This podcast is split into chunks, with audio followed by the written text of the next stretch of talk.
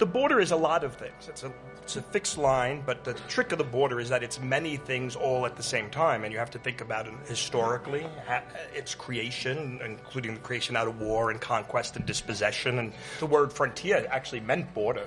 Back, it wasn't until the end of the 1800s that it tur- that it took on this more electric, existential meaning. It, it pretty much, front, the word frontier in other language, frontera in Spanish, means border, it means front, it means military front.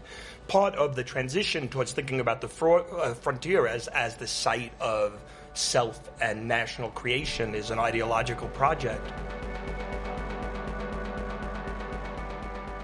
Border communities, specifically folks navigating the US and Mexico, we have this dual Western expansionist discourse, narrative, uh, expectations, value sets impacting, shaping our lives and, and our histories and how we're supposed to identify or not, and where do we are we where are we supposed to fit or not. And, and I don't know where do I fit in between the manifest destiny and the, and the fronterismo, right?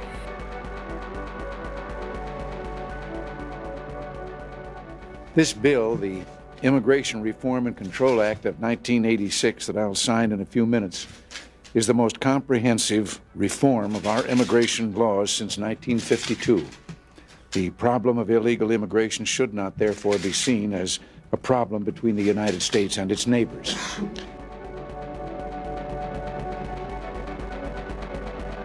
It kept growing as I kept growing. Like, it was just one wall then there was two then there was three. As i start like growing older like visual of it is that time lapse. There's sort of like a smaller one then it starts getting bigger and then it starts changing in colors because there was like these these different textures. Like there's the border wall like the first fence is like it's corroded it has like rust it's red it's brown and then it starts getting into this like silver like pillars and then I don't know why but maybe some of them were blue at some point, but maybe it's this whole like Ana Teresa Fernandez that like maybe I think of these giant you were hallucinating. yeah, that these things started getting like bigger. And the thing is that every time you're driving, like you just see it kind of on like Yeah. It's like a peripheral, it's like a side view. Like movie playing. Yeah, and it's it's very subliminal. And I think that that's the border to me is just like a it's almost like I'm a little horse and the fence is literally just on the side of my of my view peripheral and it's always there. There's always that peripheral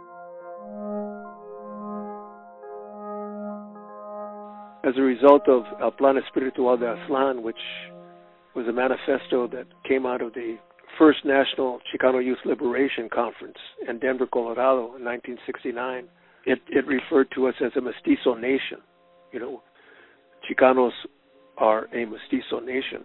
You know, we're indigenous, and that was one of that's one of the key characteristics of Chicano identity is that we identify not with a European, not with a Hispanic, not with a Spaniard, not with a Latin, but with the indigenous.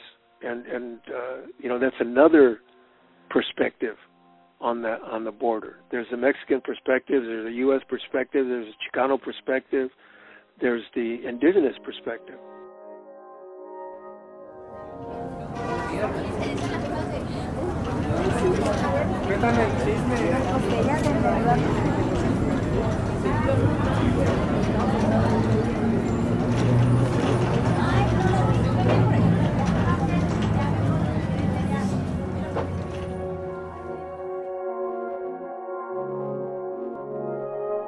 What does a third nation mean? And how do we measure this? Where do we see this? A third nation is a loose term which describes the spaces between two nations. It's a kind of an in-between space. It's not a it's not a technical political space. I don't mean to say that but it does have a bunch of people who have a common history, common traditions, and an, identi- an identification more with the people across the border than with the people in their own nations.